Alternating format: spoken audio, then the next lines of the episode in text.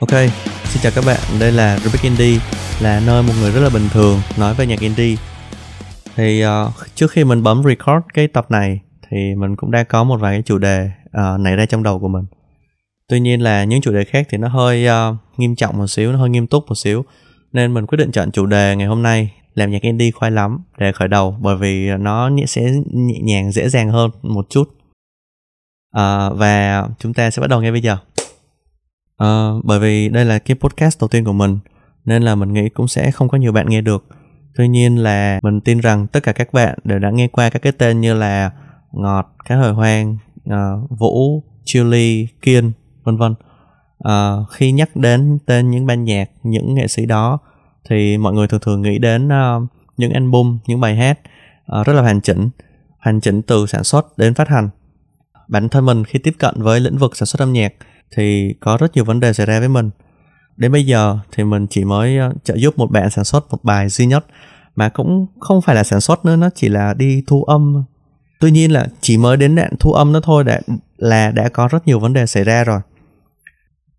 Nói một chút về background của mình thì công việc hiện tại mình đang làm nó cũng liên quan đến lĩnh vực uh, sáng tạo.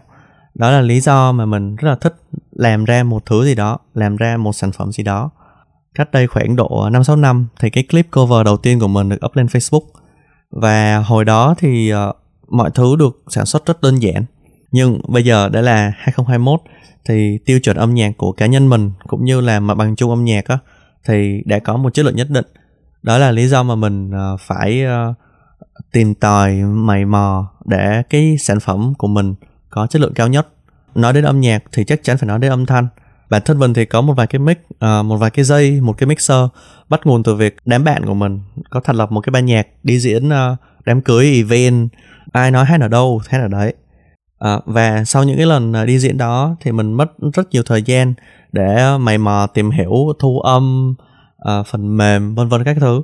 Và khi nhận được cái offer là uh, anh tâm ơi uh, em cần thu bài này anh có thể đi thu giúp em được không? Thì mới thực sự uh, thử thách cái uh, khả năng của mình. Uh, thì ban đầu mình chỉ nghĩ là ừ thì mình dùng những thứ mình đã có một cái mic một cái dây một cái mixer một cái laptop là xong. Tuy nhiên là mọi thứ nó không dừng lại ở đấy.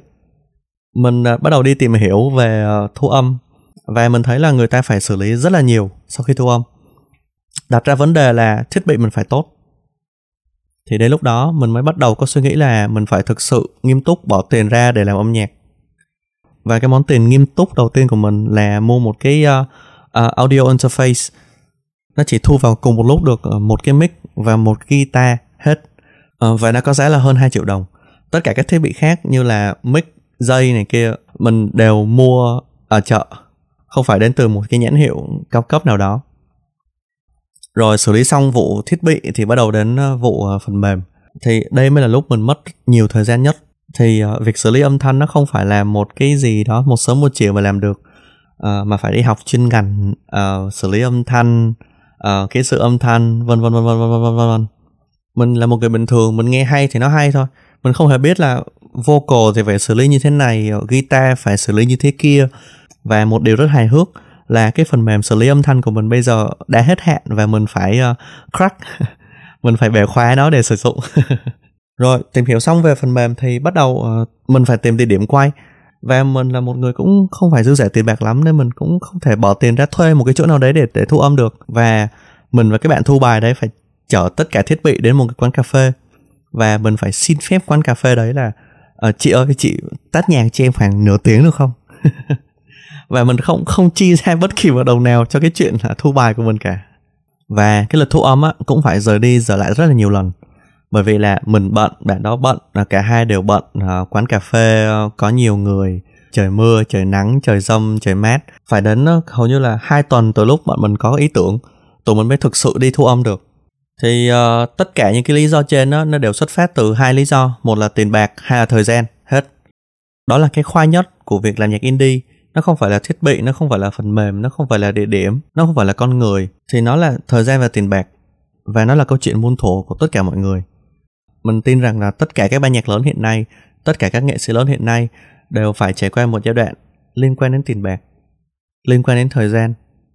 Mọi người đều có một suy nghĩ nào đó về chuyện là có nên bỏ làm nhạc indie hay không? Bởi vì nhạc indie là âm nhạc độc lập à, không có bất kỳ công ty hay tổ chức nào trả tiền để mình làm nhạc cả.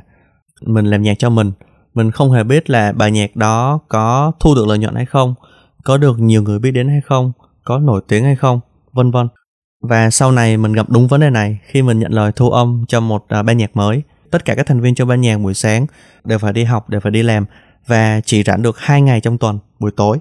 Mọi người cũng phải tự bỏ tiền túi ra để thuê một cái studio để tập nhạc chứ không có một chỗ tập riêng mọi người đến tập.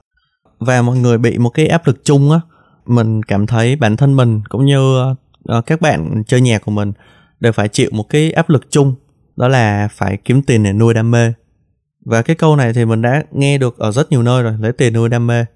Uh, đam mê của bạn có thể là vẽ tranh chơi xe chụp ảnh uh, quay phim uh, hát vân vân. Và tụi mình cũng vậy tụi mình đam mê âm nhạc tụi mình thích làm nhạc tụi mình muốn làm một ban nhạc indie. Tuy nhiên là không ai nuôi tụi mình cả. À, tụi mình phải nuôi chính bản thân tụi mình. Đó là cái áp lực vô hình đè lên tất cả mọi người trong ban nhạc và kể cả mình. À, để rồi kết quả là gì? Tụi mình uh, làm ra âm nhạc đối với mình thì uh, âm nhạc đó là cho mình. Bởi vì trước khi tất cả bạn bè của mình nghe trước khi mình upload cái bài đó lên Spotify lên SoundCloud lên YouTube bản thân ban nhạc bản thân mình là người sản xuất thì mình sẽ nghe được nó đầu tiên. Mình cảm thấy thích bài đó trước mình vui vì nó mình buồn vì nó mình xúc động vì nó là mình cảm thấy trước hết trước tất cả mọi người. Đó là cái lý do quan trọng nhất mà mình quyết định sản xuất âm nhạc cũng như làm cho ngành quảng cáo vì uh, mình sẽ là người đầu tiên cảm nhận được cái thành quả của mình.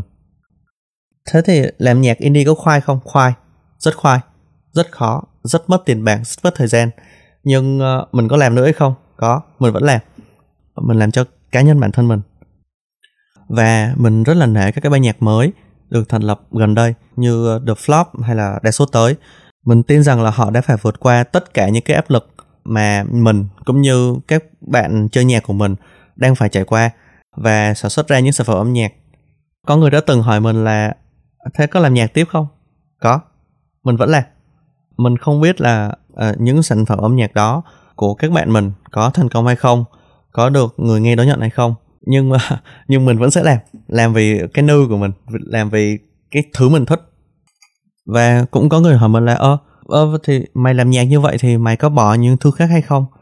Mình không bỏ công việc hiện tại của mình vẫn đang nuôi sống mình nuôi sống đam mê và nuôi sống sáu con mèo của mình. Thì không vì gì phải bỏ cả. Và mình mong rằng trong thời gian sắp tới thì các bạn sẽ nghe được tiếng nói của mình. À, đó là cái tôi của người viết nhạc cái tôi của ban nhạc. Và đó là mấu chốt của nhạc indie là cái tôi. Ok và đó là số đầu tiên của Rubik Indie. Mình sẽ gặp lại các bạn vào thứ ba tuần sau với những câu chuyện về nhạc indie. Xin chào!